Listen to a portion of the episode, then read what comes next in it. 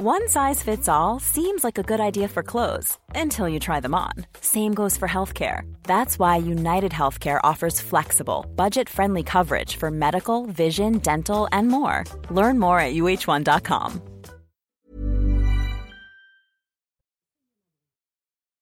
Bonjour à tous et bienvenue à vous au grand rendez-vous. Notre invité ce matin est l'un des ministres de poids du gouvernement. Il se compte sur les doigts d'une main.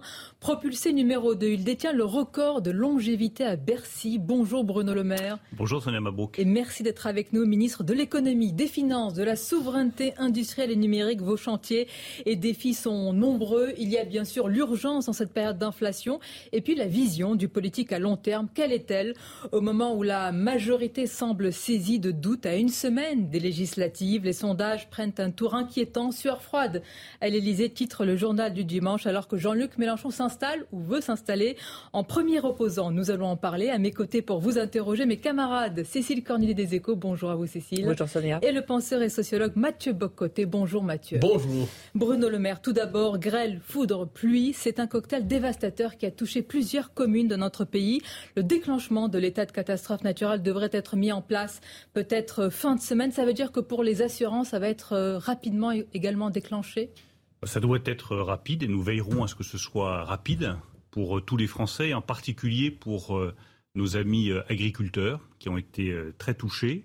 Ils sont déjà dans une situation difficile avec l'augmentation du prix des intrants, des engrais azotés. Il y a beaucoup de difficultés aujourd'hui dans le monde agricole.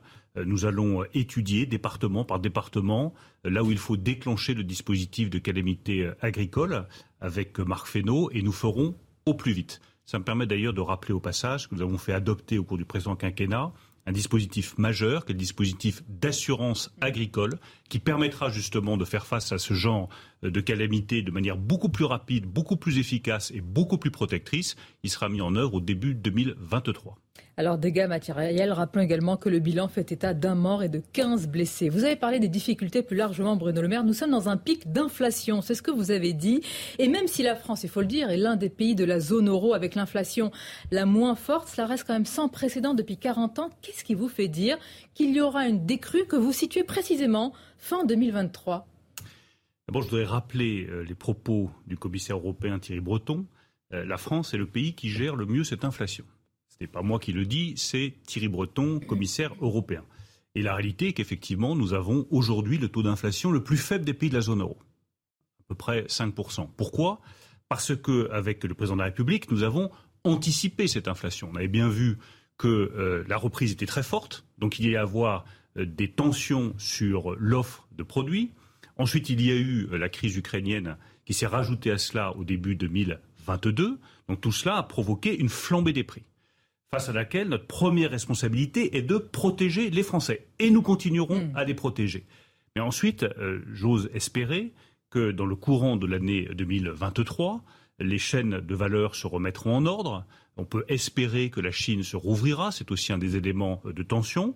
Et donc nous anticipons qu'après ce pic inflationniste de 2022, dans le courant de l'année 2023, on devrait revenir à une inflation plus raisonnable. Mais je veux être très clair aussi, on devrait. cette inflation plus raisonnable, restera plus élevé que ce à quoi nous étions habitués. On était habitués à une inflation de l'ordre de 1%. Nous aurons une inflation qui sera plutôt autour de 2%, pour deux raisons très simples. La première, c'est que la transition climatique coûte très cher et tire les prix vers le haut.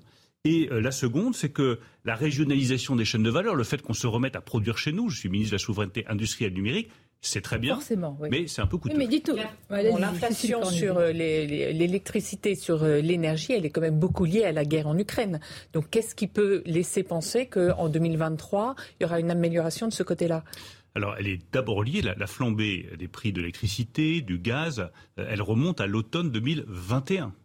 Et la France est le seul pays, sous autorité du président de la République à l'époque de Jean Castex, à avoir dit attention, euh, les prix de l'énergie vont fortement augmenter, donc il faut un bouclier tarifaire. Et nous l'avons mis en place à l'automne. C'est ce qui explique que nous ayons. de la guerre en Ukraine, c'est ça que. la guerre en Ukraine, elle ne fait que accentuer un phénomène qui est euh, plus euh, profond.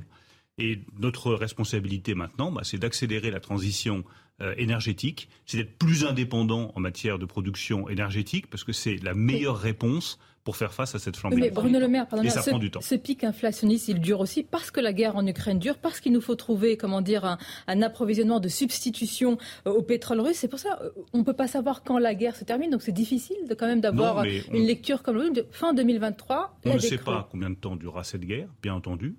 Elle peut s'inscrire dans la durée. Le président de la République l'a dit à plusieurs reprises.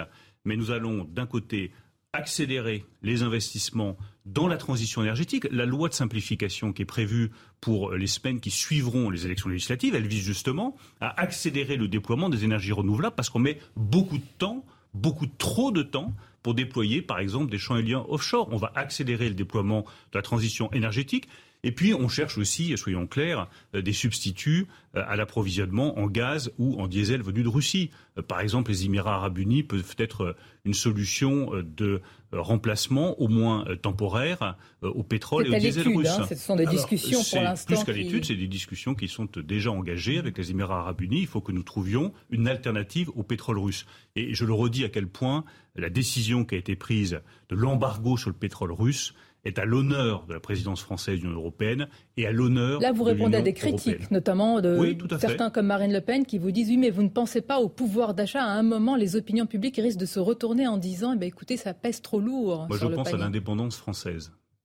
Donc, visiblement, Marine Le Pen n'a pas grand-chose à faire. Elle est dans les mains de M. Poutine. Si elle veut continuer à apporter 800 millions de dollars jour. par jour, tout à fait, Sonia Mabrouk, par jour à Vladimir Poutine, c'est son droit. Mais nous, nous défendons une politique d'indépendance vis-à-vis de Vladimir Poutine, une politique d'indépendance énergétique. Visiblement, ce n'est pas la ligne du Rassemblement national qui est sur la ligne de la capitulation. Euh, Bruno Le Maire, dans son entretien à la presse régionale, Emmanuel Macron annonce un Conseil national de la, refondation pour rassembler les forces vives dans un effort de, modernisation, de réforme. Euh, les oppositions disent usine à gaz, euh, quinquennat du blabla. Dans quelle mesure ont-ils tort? Je pense qu'ils ont totalement tort, mais je, suis euh, sidéré de voir cette France d'escrocs gneugneux qui, à chaque fois que nous faisons une proposition, euh, vous tombe dessus à bras raccourcis. C'est les mêmes qui ont reproché il y a quelques semaines, voire pendant toute la durée du quinquennat, à Emmanuel Macron d'être trop vertical, trop jupitérien. Il n'avait pas euh, de mots mmh. assez durs pour critiquer l'exercice du pouvoir vertical par Emmanuel Macron. Ben, c'est les mêmes, toujours avec cet état d'esprit scrogneux où jamais rien ne va, qui vous disent mais ouvrir les grands débats avec le peuple français, avec les associations, les syndicats, c'est complètement inutile, c'est du blabla. Mais non. c'est le grand débat permanent qu'elle faisait référence à Emmanuel Macron? Mais c'est pas un grand débat permanent, c'est simplement comprendre qu'aujourd'hui, les Français ont effectivement besoin d'une refondation des grands choix qui rassemble la société française. Ça veut tout dire et rien dire. Vous dites scrogneux. Est-ce qu'ils ne sont pas lucides, les oppositions, justement Vous avez installé ce pouvoir vertical et aujourd'hui, vous faites l'éloge de l'horizontalité. toutes ces oppositions, euh, je les respecte, bien entendu. Mais euh, moi, je combats cet état d'esprit scrogneux. Il y a cette façon de systématiquement critiquer, attaquer, euh, ne jamais voir les opportunités, ne jamais faire preuve d'un peu d'enthousiasme pour son pays. Moi, je crois profondément, comme le président de la République, que sur nos institutions, sur le fonctionnement de la démocratie, sur nos grands choix climatiques. Il y a besoin de nous rassembler avec euh, l'ensemble des représentants du peuple français, que ce soit des élus, des syndicalistes, des associations, des citoyens tirés au sort, pour ouvrir ce débat, pour échanger ensemble. Je pense que ce Conseil national de la refondation sera utile, qu'il va permettre de libérer les paroles qui ont besoin de s'exprimer, qui vont nous permettre de nous poser des questions fondamentales sur le mm. fonctionnement de la démocratie et que peut-être même au-delà de la France, ça permettra de montrer l'exemple d'une nation qui réfléchit à ce qu'est la démocratie au XXIe siècle. C'est une excellente chose. C'est sacrément ambitieux. Oui. mais c'est Emmanuel Macron lui-même qui, après le quinquennat Hollande, avait dit le dialogue social, les concertations, c'est facteur d'immobilisme. En quoi cette nouvelle structure sera pas facteur euh, d'immobilisme, et notamment sur les retraites? On a l'impression quand même que la tonalité a changé. Emmanuel Macron parle de maintenant de euh, l'été 2023, alors qu'on était euh, six mois plus tôt. Le, le Conseil des retraites reporte son rapport à la rentrée il n'y a plus de chiffres prononcés, 64 ans et a fortiori 65 ans. Est-ce qu'il n'y a pas une dilution de, l'ambition en matière de réforme des retraites? Vous connaissez l'histoire de, Voltaire qui un jour rentrait de Ferney et était très pressé de rentrer à Paris. Et donc son cocher accélère, le carrosse menace de verser dans le fossé, et Voltaire passe la tête par la fenêtre et dit à son cocher Ralentissez, monsieur, je suis pressé. Ben, c'est exactement ça. Ah bon, c'est de l'urgence d'attendre. Non, mais si on veut vraiment aboutir sur la réforme des retraites, qui est fondamentale, je ne l'ai jamais caché, pour moi c'est une bah priorité, c'est essentiel que nous arrivions tous à travailler davantage. Il faut prendre le temps de la concertation. Il faut prendre le temps d'un dialogue approfondi. J'ai reçu euh, moi-même euh, le représentant de la CFDT, euh, Laurent Berger, le dirigeant de la CFDT. Il y a une voie de passage avec lui, même je, à 64 je pense qu'il faut que nous cherchions des voies de passage avec tous. Après, la décision appartiendra. la décision appartiendra au président de la République, à la majorité qui aura été élue, et nous n'avons jamais fait mystère de notre détermination totale à faire en sorte que l'ensemble des Français travaillent davantage. D'abord par le plein emploi, et ensuite par une réforme des retraites. Parce que c'est la prospérité de nos enfants qui en dépend. Et que c'est dans le fond ce qui fait la différence entre notre projet et celui de Marine Le Pen ou de Jean-Luc Mélenchon. Eux veulent que la France travaille moins. Nous, nous voulons que la France collectivement travaille plus pour garantir notre prospérité, et le financement de notre système social. Vous dites prospérité de nos enfants. Il y a quelques jours, vous avez dit que la réforme des retraites, c'était pour payer moins d'impôts. Quel est l'objectif finalement de cette réforme précisément? Bah, L'objectif, c'est effectivement créer de la prospérité, que l'ensemble de la France travaille davantage. Euh, chaque personne qui travaille, travaille beaucoup en France, est totalement engagée dans son travail, mais il se trouve que nous gardons un taux de chômage qui reste encore trop élevé. Premier objectif, le plein emploi. C'est l'objectif stratégique du quinquennat. Deuxième objectif, faire en sorte que nous n'ayons pas euh, le taux le plus faible de personnes de plus de 55 ans qui travaillent dans les pays mmh. développés, ou l'un des plus faibles. C'est l'objectif de la réforme des retraites, inciter à travailler plus longtemps, tout en tenant compte, je le précise, des carrières longues, de la difficulté euh, de certains euh, métiers. Nous y ferons très attention. Tout cela nous permet quoi? Bah, tout cela nous permet de financer notre système de protection sociale et de financer notre retraite par répartition. Ceux qui proposent la retraite à 60 ans mentent aux Français. C'est la panacée, cette réforme des retraites. Mais à, vous entendre, elle va tout ramener. Mais ça ne va pas Sans tout esprit je dis, je dis simplement qu'elle est absolument essentielle pour garantir le maintien de la solidarité entre les générations en France. Et que ceux qui proposent la réforme à 60 ans sans avoir le premier euro pour la financer, ils mentent aux Français. Ils savent très bien, au fond d'eux-mêmes, que la seule façon de financer la retraite à 60 ans, c'est soit d'augmenter les cotisations de ceux qui travaillent, donc que nos jeunes soient moins bien payés, soit baisser les pensions des retraités. Eh bien, nous, comme nous refusons catégoriquement de baisser la pension des retraités. Au contraire, on va la revaloriser. Et comme nous refusons catégoriquement toute augmentation de taxes et d'impôts, nous sommes cohérents, nous proposons la réforme des retraites. Mais à vous entendre, c'est une réforme qui va de soi. Pourtant, les oppositions sont très nombreuses. Pour vous, c'est encore une fois l'esprit scrogneux où il y a des raisons légitimes pour lesquelles bien les Français s'y opposent Là, c'est un autre esprit, c'est celui de l'aveuglement. C'est l'autruche qui met la tête dans le sable. Ça, dans l'opposition, on le voit beaucoup. Mais, les, Français, les Français, Français, c'est l'opposition, d'accord, mais chez les Français qui s'y opposent, vous comprenez Ça, c'est autre chose, mais je pense ah que bah, quand on est, un responsable politique, dans responsable politique, il y a le mot responsabilité. Et la responsabilité, c'est de bien faire comprendre à tous nos compatriotes que si nous voulons maintenir cette solidarité entre les générations, ceux qui travaillent financent les retraites de ceux qui ne travaillent plus, eh bien, il faut engager cette réforme des retraites. Et je regrette que cet esprit de responsabilité fasse défaut à beaucoup de représentants. On va continuer à en parler sans esprit scrogneux, mais avec lucidité, évidemment, pour aussi les atouts de la France, ses difficultés, ses défis, puis la politique également. À tout de suite. Et ce dimanche, notre invité Bruno Le Maire, nous avons parlé évidemment des défis urgents, inflation, pouvoir d'achat et puis aussi retraite. Et plus long terme, l'état de la France. Euh, Bruno Le Maire, l'opposition vous accuse de masquer un scénario probable de récession, de ne pas évoquer de sombres perspectives avant les législatives, de masquer la réalité de l'état de la France. Que répondez-vous à cela? D'abord que je n'ai jamais euh, masqué les difficultés. Je crois avoir dit il y a maintenant plusieurs semaines, voire plusieurs mois, que le plus difficile était devant nous. Difficile, euh, nous y sommes le plus difficile pour nos compatriotes qui nous écoutent, ça se résume en un mot, inflation. L'augmentation des prix alimentaires, des prix de l'énergie, euh, ça pèse sur la vie quotidienne de nos compatriotes. Donc c'est l'urgence absolue, continuer à protéger contre l'inflation. Mais pour le reste, l'économie française est solide. Euh, nous aurons une croissance positive en 2022. Ça, je réviserai le chiffre, bien entendu. À la baisse. Je réviserai le chiffre parce qu'il était de 4%. Euh, il est évident qu'avec la guerre en Ukraine, l'inflation, euh, tout cela va remettre en cause les perspectives. Mais nous aurons une croissance positive en 2022. Pourquoi vous révisez pas maintenant? Parce qu'il y a un projet de loi de finances rectificative. Que vous et moment, présenter maintenant Il sera présenté, je, pense que c'est mieux pour euh, la sérénité du débat public. Il sera présenté après les élections législatives. et on donnera tous les éléments à ce moment-là. Mais l'économie française est solide. Elle a su faire face à la crise du Covid. Elle a été relancée plus rapidement que toutes les autres économies. Elle a retrouvé son niveau d'activité d'avant-crise, la première de la zone euro. C'est bien la preuve qu'elle a du ressort, l'économie française. Aujourd'hui, face à l'inflation.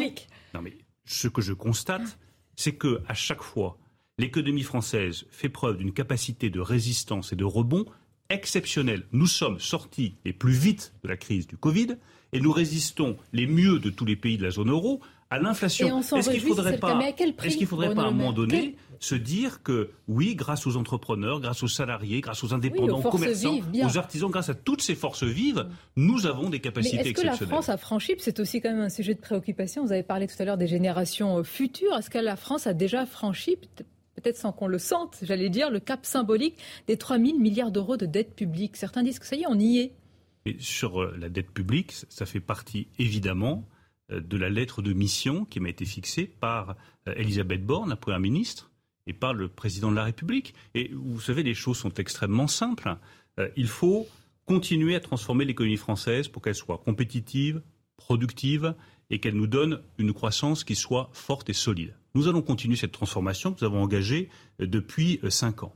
Et nous allons la continuer en privilégiant une politique de l'offre qui soutient la compétitivité des entreprises. Si le président de la République euh, avait euh, souhaité changer de politique, euh, sans doute qu'il aurait changé de ministre de l'économie et des finances. Il ne l'a pas fait. Mais nous avons également, et le cap est extrêmement clair, affirmé à nos partenaires européens, affirmé à nos compatriotes, que nous reviendrions sous les 3% de déficit en 2027 et que nous engagerions la baisse de la dette publique à partir de 2026. Moi, ma responsabilité, c'est de tenir ces deux dates, 2026, baisse de la dette publique, 2027 retour sous les 3% Mais notre responsabilité, c'est de vous demander comment, où sont vos économies, parce que personne n'imagine autour de cette table, et probablement ceux qui nous regardent et nous écoutent, que vous avez accepté de poursuivre à Bercy pour être le ministre de l'explosion de la dette, des taux et de l'inflation. Vous avez tout à fait raison. Donc, je, ne pas, je, ne peux pas, vous dire le contraire. Vous avez dû mettre comment, des Comment est-ce que nous faisons Mais la bah, dette, nous faisons... une question de souveraineté aujourd'hui. Bien sûr. Si, si, vous avez une dette trop importante, ça réduit votre souveraineté. Donc il est essentiel, surtout dans une période où nous savons que la Banque Centrale Européenne va normaliser sa politique monétaire, il est essentiel de tenir ce cap. Baisse de la dette 2026, retour sur 3% de déficit 2027. Comment? Bah D'abord, euh, en créant de l'activité. La meilleure façon d'atteindre ces chiffres-là, c'est le plein emploi. C'est que tout le monde ait un travail et une activité en France, parce que ça fait de l'activité, ça fait des cotisations, ça fait des recettes, et ça nous permet tous de vivre collectivement beaucoup mieux. La deuxième chose, c'est la poursuite des réformes de structure. On l'a fait sur l'assurance chômage, nous allons le faire sur euh, les retraites. Tout ça est une façon de transformer le pays dans le bon sens pour qu'il y ait plus d'activités pour tous. Puis la troisième chose, je tiens à le dire très clairement, y compris d'ailleurs euh, à la majorité, parce que le cap a été fixé clairement par Elisabeth Borne et par le président de la République, nous sommes sortis du quoi qu'il en coûte. Chaque euro compte. Les économies, par exemple, on ne voit pas. L'argent pour l'école, tant mieux. L'argent pour la santé, tant mieux. Mais sortir de quoi qu'il en coûte, ça veut dire quoi? Ça veut dire que euh, nous ne sommes pas dans euh, l'extinction d'une crise économique et d'une récession telle que nous l'avions connue pendant le Covid, où l'activité française était littéralement effondrée. Il fallait éteindre l'incendie. Nous avons été efficaces. Nous avons protégé les entreprises. Nous avons évité du chômage de masse. Et c'est pour ça que nous avons rebondi aussi fort. Mais aujourd'hui, nous privilégions une approche qui va être plus ciblée et je veux le dire avec beaucoup de gravité, chaque euro compte. Ah, Tout simplement parce que chaque euro a été gagné par le travail des Français. attendez, après les législatives, toutes les mesures seront beaucoup plus ciblées. On a vu que ce matin, dans le journal de dimanche, une cinquantaine de députés modem vous demandent justement à ce que le, chèque euh, alimentaire, Soit, soit ciblé, soit bien, bien identifié, bien ciblé. je suis, enfin, je vais travailler avec toute la majorité, les représentants du modem. J'ai lu cette tribune qui est très, très juste. Euh, vous avez aujourd'hui des millions de nos compatriotes qui euh, n'arrivent pas à avoir accès à des produits alimentaires de qualité. Des millions d'entre eux, quand vous discutez avec la distribution, qui vont euh, se ruer vers le prix le plus bas, les promotions les plus fortes. Eh bien, il faut aider nos compatriotes, quand on est une grande puissance économique comme la nôtre, à se nourrir correctement, à s'alimenter sans difficulté financière. C'est l'objet de ce chèque alimentaire. Je ne vais pas vous cacher la vérité, comme toujours, je suis très franc, c'est compliqué à mettre en œuvre. Pourquoi? Parce qu'il ne s'agit pas de distribuer de l'argent public pour euh, financer euh, des produits alimentaires bas de gamme qui sont produits euh, à l'extérieur des frontières françaises. Donc c'est pas simple, nous y travaillons et je pense qu'avec de la bonne volonté, nous trouverons la bonne solution. Le tout avant les législatives. On va commencer évidemment à aborder cette partie-là. Mais tout d'abord, Bruno, Le Maire, Jean-Michel Blanquer a été entarté hier et, insulté à Montargis. Marine Le Pen a reçu, a été visée par un jet d'œuf dans le Nord. Ces agressions plus largement se multiplient. De quoi est-ce le révélateur selon vous? Bon, elles sont inacceptables qu'elle touche euh, Marine Le Pen ou euh, Jean-Michel Blanquer, à qui euh, j'ai marqué mon amitié hier, c'est inacceptable. Il n'y a pas de place pour la violence dans le débat démocratique. Et certains, vous savez, prennent ça un peu à la légère. C'est que de la farine, c'est que des œufs. C'est extrêmement violent. C'est extrêmement brutal. C'est totalement inacceptable. Mais de quoi Et ça doit être lourdement sanctionné. C'est symptomatique d'une dégradation du débat public que nous ne pouvons pas laisser prospérer. Alors c'est des gestes isolés. Euh, c'est pas partout. Euh, moi, je fais euh, des déplacements partout en France. Je me suis rendu en Alsace, à Colmar, à Célestin. Je me suis rendu dans le d'Édouard. Tout ça s'est très bien passé. J'ai multiplié les déplacements. Mais nous ne sommes pas à l'abri à chaque fois de ces gestes isolés. Ces gestes sont isolés, doivent rester isolés, doivent être dénoncés et sanctionnés le cas, euh, probablement en tous les cas, pour Jean-Michel Blanquer, puisqu'il s'agit de deux enseignants. On verra quelle sera la suite, puisqu'ils sont en, garde à vue. On va marquer une courte pause, on va venir à la politique. La majorité en plein doute. Vous avez lu le titre du JDD euh, ce matin, Bruno Le Maire? Sur froide, vous en avez? Moi, j'adore Hitchcock, mais je ne partage pas le titre du JDD. A tout de suite, une courte pause.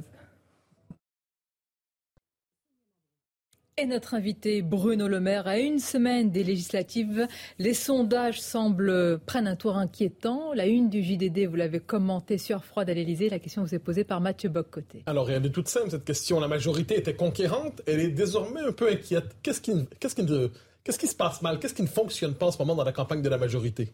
Vous nous direz que tout va bien. Mais imaginons que tout, va, tout soit pas parfait. Bah, tout n'est jamais parfait. Ah C'est partie de la réalité de la vie. Euh, mais moi, je garde un état d'esprit euh, très conquérant. Je suis convaincu que le président de la République aura la majorité à l'Assemblée nationale. Absolument. Vous, ne sentez pas monter la nupe? Non, enfin, je, sais, je suis une fois encore euh, au contact de nos compatriotes, en déplacement très régulièrement. Je vois que nos électeurs ont conscience de la nécessité de donner une majorité au président de la République pour que nous puissions agir. Enfin, je rappelle que le président de la République a été élu avec 58% des voix sur un projet qui est très clair. Et comme euh, les euh, Françaises et les Français sont lucides, ils savent qu'il faut que le président de la République ait une majorité pour mettre en œuvre ce projet auquel euh, ils ont donné leur feu vert au moment des élections présidentielles. Je pense aussi que chacun mesure bien que ce qui est singulier dans ces élections législatives, c'est qu'il est arrivé dans le temps qu'il y ait des nuances entre les projets des différents partis politiques. Là, ce sont des destins différents pour la France qui sont sur la table. Et je voudrais que chacun, tous ceux qui pensent que ces élections sont à prendre à la légère, remettent un peu de gravité et comprennent que c'est le destin de la nation française qui est en jeu. Ce que propose Jean-Luc Mélenchon, euh, c'est très simple. Euh, c'est euh, une France qui travaille moins. C'est une France qui réduit le temps de travail. C'est une France qui ne fait pas de réforme des retraites, mais qui euh, promet de partir à la retraite à 60 ans. C'est séduisant pour une partie de la France Oui, d'accord, mais, eh si vous voulez... la réalité. ça peut être séduisant. Ce qui est moins séduisant, c'est que pour redistribuer des richesses, il faut d'abord les produire. C'est ce qu'a oublié M. Mélenchon. Lui redistribue les richesses à tout va, mais il ne veut pas les produire, et il veut même accabler d'obligations et de contraintes tous ceux qui produisent des richesses, les PME, les entrepreneurs, les artisans, les commerçants. Il faut que chacun ouvre les yeux sur les projets qui sont devant nous. Ce sont des projets qui sont radicalement différents. Vous le caractérisez d'abord par son anticapitalisme. Je le caractérise par trois choses. Son autoritarisme. Regardez son projet, il est plein d'obligations et de contraintes. Euh, ça fait partie de ces formations politiques qui veulent faire le bonheur des gens à leur place. Je m'en suis toujours méfié.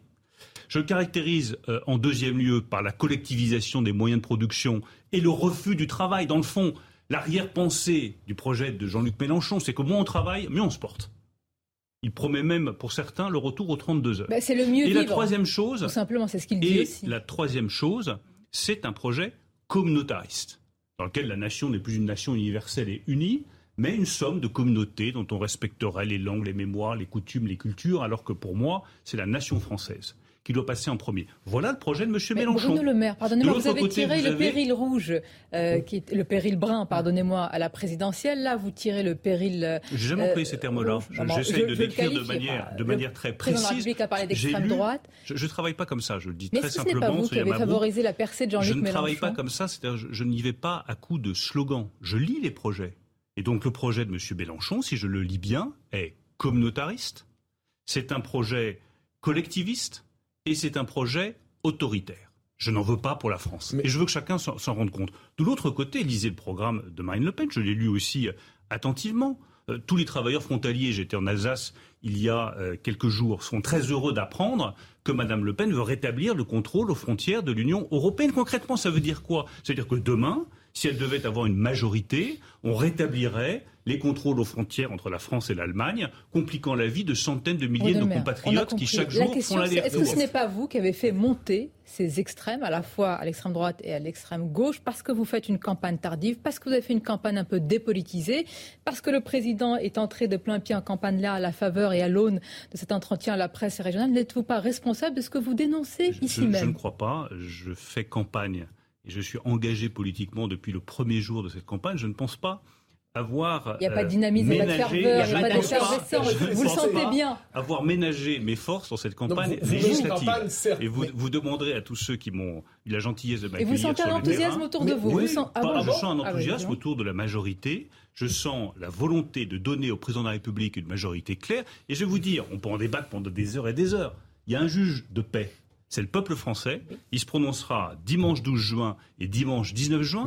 Et ma conviction intime, nourrie des centaines de rencontres que j'ai faites depuis plusieurs semaines, c'est qu'ils donneront une majorité au président de la République. Mais malgré tout, j'insiste sur le fait que les projets aujourd'hui qui sont sur la table sont rigoureusement incompatibles, que c'est des destins différents qui s'offrent à la France et que par conséquent, tous ceux qui nous écoutent, tous ceux qui croient dans le projet du président de la République, tous ceux qui croient dans la valeur du travail, dans l'entrepreneuriat, dans la construction européenne, dans l'unité de la nation française, doivent se mobiliser. Ils ne peuvent pas traiter par-dessus la jambe. On dirait que c'est vous Ils le ne doivent pas traiter par-dessus la jambe une élection qui est un moment fondamental, aussi important que l'élection présidentielle pour l'avenir de notre Est-ce que les projets politiques ne sont pas plus difficiles à lire? Je m'explique. La majorité. Ah, moi, ils me semblent très simples à lire. Ah ben, vous allez voir.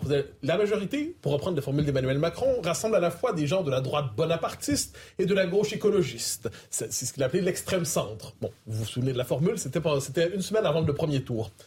Donc, la campagne de premier tour, une campagne plutôt de centre-droit, la campagne de deuxième tour, une campagne marquée à gauche, et de l'autre côté, le projet de la gauche mélanchoniste qui, lui, est plus clair quand même, plus identifiable, très critiquable, certes, mais plus clair. Est-ce que c'est pas le problème en ce moment de la majorité? Un programme difficile à percevoir avec une gauche beaucoup plus claire qui fait de la politique, elle? Bah, je ne trouve pas qu'il y ait beaucoup de clarté dans un projet de gauche qui rassemble des verts, des socialistes, dans une espèce de gigantesque course aux places où pour sauver des circonscriptions, on abandonne ses convictions. Je vois au contraire beaucoup de cohérence dans le projet qui est porté par la majorité, par le président de la République, le travail, la juste rémunération du travail, le plein emploi, c'est cohérent. Le soutien aux entreprises pour qu'elles soient plus compétitives, oui, nous allons continuer à baisser les impôts de production. Et dès le projet de loi de finances de 2023, il y aura une baisse de la contribution à la valeur ajoutée pour diminuer les impôts de production, relocaliser l'industrie, recréer des emplois industriels dans notre pays. C'est cohérent. On ne s'est jamais caché que nous soutenions l'esprit d'entreprise dans le pays l'intégration européenne, la volonté d'être une grande puissance dans un grand continent européen, ben, ça a toujours fait partie de notre ADN politique. L'unité de la nation. Enfin, je rappelle, Mathieu Bocoté, que la première décision que voudrait prendre Jean-Luc Mélenchon, c'est l'abrogation de la loi contre le séparatisme. Nous nous luttons contre le séparatisme. Donc je vois de la cohérence, de la clarté, de la force dans le projet présidentiel. Et j'appelle donc tous ceux qui soutiennent ce projet à se mobiliser pour les élections législatives. Politiquement, politiquement, moi je vous, on vous entend depuis quelques jours, euh, Bruno Le Maire, vous qualifiez Jean-Luc Mélenchon de tous les mots, là, le programme, lui, de Chavez gaulois, mais est-ce que vous reconnaissez que politiquement, eh bien, il a su donner le ton, le là de ces législatives? Vous pouvez le critiquer, la réalité c'est qu'il apparaît et vous en avez fait le premier opposant. La preuve, vous ne parlez que de lui. Jean-Luc Mélenchon. Comme vous. Et comme moi. Et comme j'appelle aussi tous les membres de la majorité à en faire. Nous devons faire de la politique. Faisons plus de politique. Mais de la politique au sens noble du terme. C'est-à-dire en montrant que la politique n'est pas un jeu de querelles, de place, de personnes. mais que dans la politique se joue le destin de la nation française, se joue le destin de notre patrie, se joue le destin de nos enfants. Et tous ceux qui considèrent que dans le fond leur vote ne compte pas, je crois qu'ils ont tort. J'ai envie de dire ce matin aux Françaises et aux Français, vous avez le pouvoir. Et ne sous-estimez pas le pouvoir que vous avez. Euh, le quoi qu'il en coûte, le soutien aux entreprises, le soutien aux salariés, qui a sauvé l'économie française, ben, sans le soutien du peuple français, sans le vote du Parlement français et des députés français, ça n'aurait pas été possible.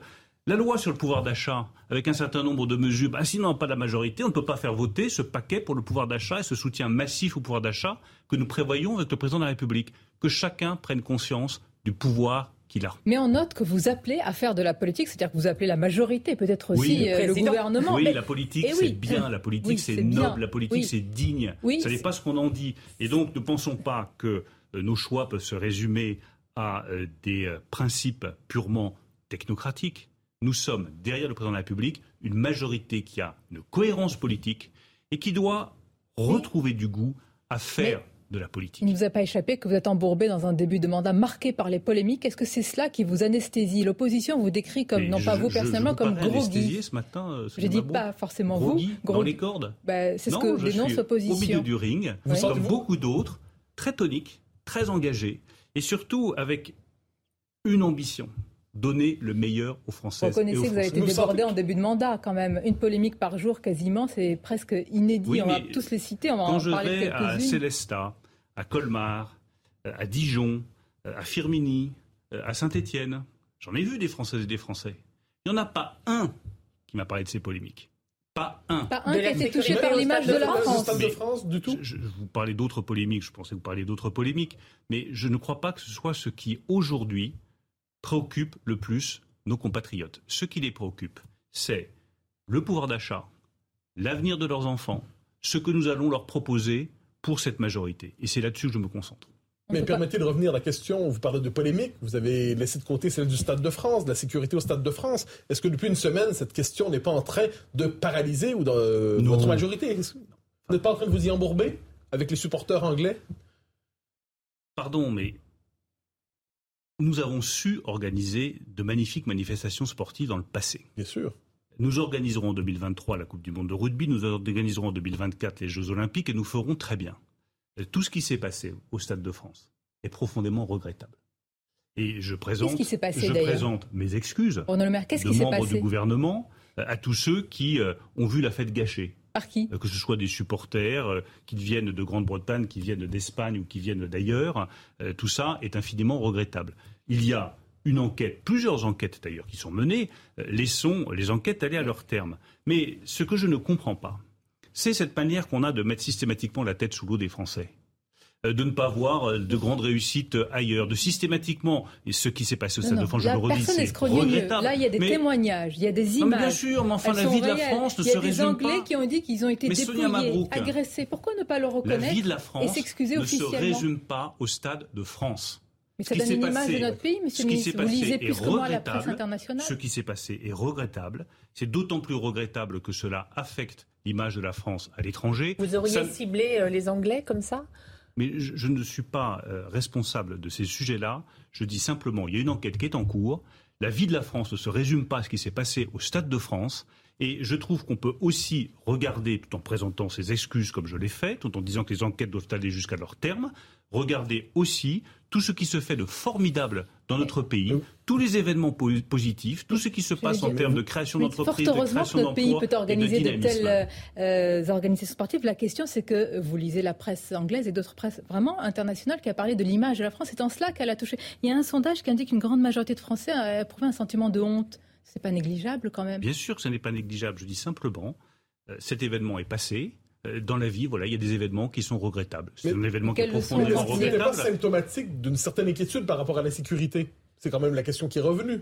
Mais que la sécurité soit au cœur de euh, nos préoccupations, c'est une évidence. Enfin, je rappelle que nous sommes une majorité qui a recruté 10 000 policiers supplémentaires, que nous finançons une loi de programmation pour l'intérieur qui est une des plus ambitieuses de ces dernières années. Mais attention à ne pas confondre un événement regrettable et la vie de la nation. Parce que je trouve, mais parce que à force de systématiquement revenir là-dessus, euh, dire que la nation française euh, aurait été euh, humiliée et en faire des tonnes sur le sujet, je pense qu'on passe à côté de la vie de la nation. La vie de la nation ne se résume pas à un événement infiniment regrettable qui s'est passé au Stade de France. On va évoquer euh, d'autres, euh, pas polémiques, en tous les cas, la suite euh, de ce qui s'est passé au début de mandat. Qu'est-ce que ça dit aussi sur la politique à long terme? Votre vision à vous, particulièrement, Bruno Le Maire, on marque une courte pause et on se retrouve sur Europe 1 et CNews. Et avec un ministre très politique, numéro 2 du gouvernement, ministre de l'économie, des finances, de la souveraineté industrielle et numérique. Et la question vous est posée par Cécile Cornude. Oui, venons-en à votre positionnement, euh, Bruno Le Maire. Vous êtes un ministre de droite, vous venez des rangs de la droite et vous cohabitez dans le gouvernement avec euh, des personnalités qui, ont, qui portent une autre ligne, comme le ministre de l'Éducation, Papendai. Est-ce que euh, la cohabitation va bien se passer? Il n'y a pas de cohabitation. Il y a de la cohésion.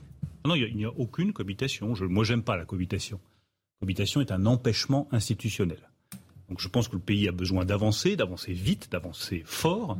Et donc il faut qu'il y ait une équipe totalement soudée, c'est le cas, autour de la première ministre Elisabeth Borne et derrière le président de la République. Je ne peux pas concevoir d'autres euh, Pour voir s'il y, y, a cette cohésion, l'opinion a révélé cette semaine qu'il y avait une prolifération des tenues islamiques à l'école. Est-ce qu'il faut que le ministre de l'Éducation mette le haut là à, ce, à cette diffusion? Je pense que le président de la République était très clair. Il n'y a pas de place euh, en France pour euh, des signes extérieurs. C'est à lui de le, décider. Je ne suis que ministre de l'économie et des finances. Mm mais euh, c'est à lui de le décider. Mais il n'y a pas de place pour les signes ostensibles religieux à l'école. C'est la loi.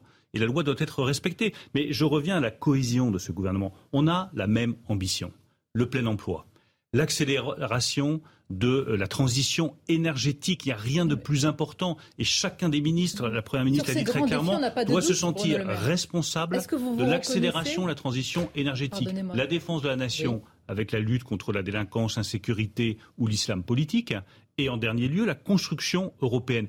Tout ça nous rassemble au-delà d'un clivage droite-gauche dont j'ai déjà dit à plusieurs reprises, je ne vais pas me répéter que pour moi, il est caduque. Il est caduque. Mais la question, on imagine évidemment qu'on se rassemble tous derrière ces grands défis pour notre pays, mais est-ce que vous vous reconnaissez, par exemple, dans toutes les déclarations euh, elles ont été euh, exhumées, non pas pour nuire au ministre de l'Éducation, mais pour comprendre? C'est un intellectuel, un universitaire qui a travaillé. Est-ce que vous vous reconnaissez dans toutes ces déclarations?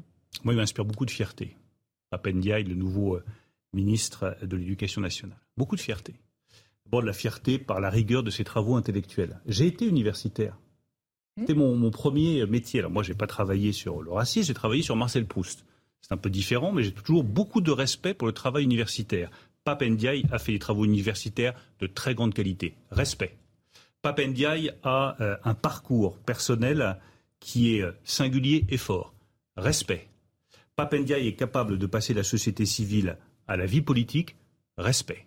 c'est un homme qui m'inspire du respect et de la fierté. Je, l'entends bien, vous respectez avec raison son travail universitaire. Je devine néanmoins que vous pouvez avoir des désaccords de fond peut-être avec certains concepts qu'il avançait.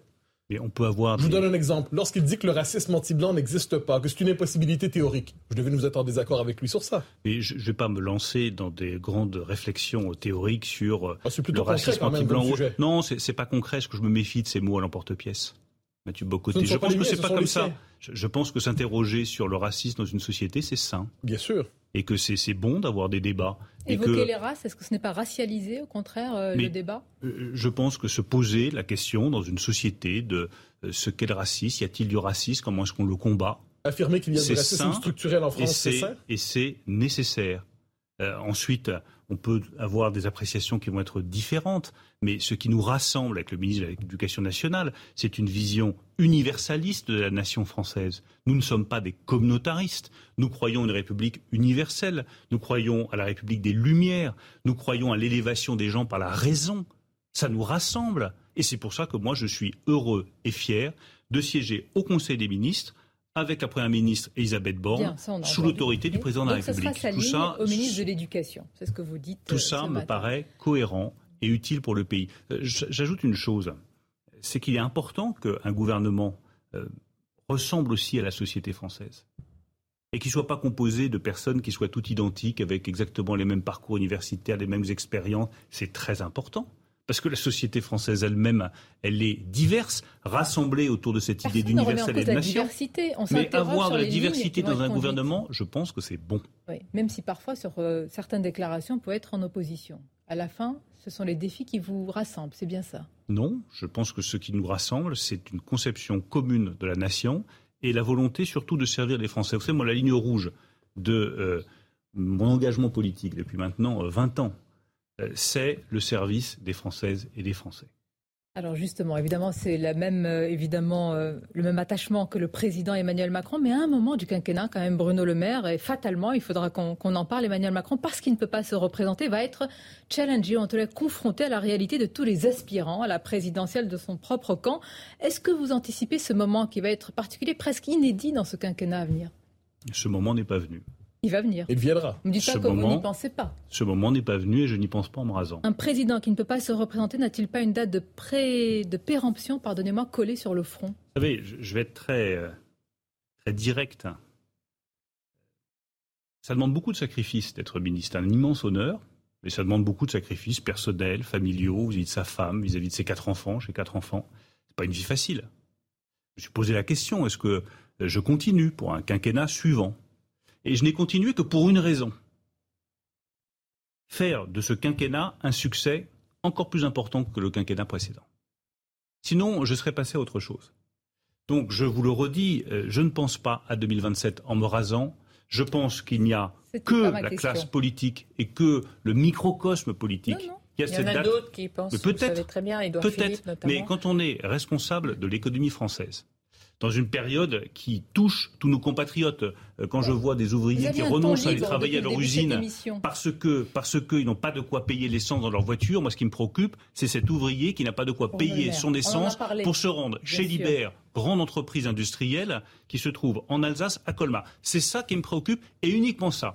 Et si j'avais eu autre chose en tête que servir les Françaises et les Français et donner le meilleur pour l'économie française, j'aurais fait un autre choix il y a quelques encore plus libre pour ce second mandat. C'est pour ça qu'on vous pose la question. Il paraît être libre, que vous ne pensez pas à la être suite. Être libre, Sonia Mabrouk, c'est pas penser à la suite. Ah. Être libre, ça se joue au quotidien. Être libre, c'est pas se laisser enfermer dans le jeu politique, mais la vie est mille fois plus imaginative que le jeu politique. Mais, vous être libre, c'est se projeter dans l'avenir aussi. Mais non, être libre, c'est pas se projeter dans l'avenir. Être libre, c'est donner le meilleur chaque jour. C'est ce, ce, que j'essaye de faire. Donner le meilleur chaque jour. Et il y aurait une vraie indécence de ma part, à penser à autre chose comme ministre de l'économie, des finances, de la souveraineté industrielle et numérique, que de penser à autre chose qu'à l'économie, les finances, la souveraineté industrielle et la souveraineté numérique. Mais ce temps viendra, vous en êtes conscient. Non? J'ai conscience. Non, mais moment Dans 4 ans, 4 ans et demi peut-être? On va non, reformuler je, je crois le, le moment n'est pas venu. Et je n'ai conscience que d'une chose, parce que c'est ce que je vois, c'est ce que je ressens, c'est ce que je vis j'ai conscience des difficultés de mes compatriotes.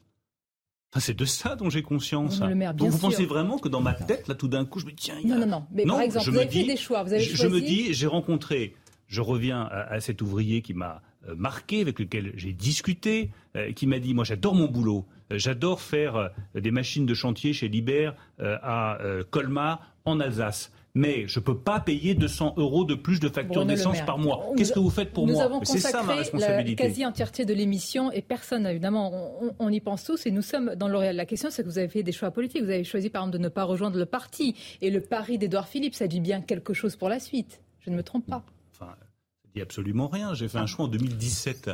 Ben j'ai fait un choix il y a 5 ans qui est de rejoindre. Qui est de rejoindre. Mais est-ce que vous avez l'habitude de changer mes choix? Mes choix sont en général clairs, cohérent et constant. J'ai dit qu'il fait le renouvellement des pratiques politiques et que je ne ferai que trois mandats. Quand j'arrive à la fin de mon troisième mandat, je ne me représente pas. Et il y a des gens qui me posent une question. Ah, pourquoi est-ce que vous ne représentez pas? Bah, Tout simplement parce que je l'ai promis. C'est simple. En 2017, j'ai fait un choix très clair et très tranché. J'ai rejoint le président de la République. J'ai adhéré à son parti et je me suis présenté sous les bannières de ce parti aux élections législatives. Je ne vais pas changer de positionnement. Je suis engagé dans la majorité, dans le parti présidentiel, pour le président de la République et pour le succès de ce quinquennat, full stop. Vous allez intégrer euh, l'équipe dirigeante du nouveau parti qu'il veut refonder euh, sous le nom de Renaissance? Si le président le juge utile, oui. Pour conclure, Bruno Le Maire, par rapport à la saison 1, comment sera le Bruno Le Maire saison 2 pour ce quinquennat? Plus libre? Plus combatif, vous l'étiez Toujours aussi politique? Tout ce que vous me dites me va très bien. On les trois à la fois. Alors. Les trois. Merci Bruno Le Maire. Fromage et dessert. Toujours. Merci d'avoir été notre invité. Je remercie mes camarades évidemment, Cécile Cornudet et Mathieu Bocoté. C'est un plaisir d'être avec vous tous les dimanches. Bonne journée, bon dimanche sur nos antennes communes.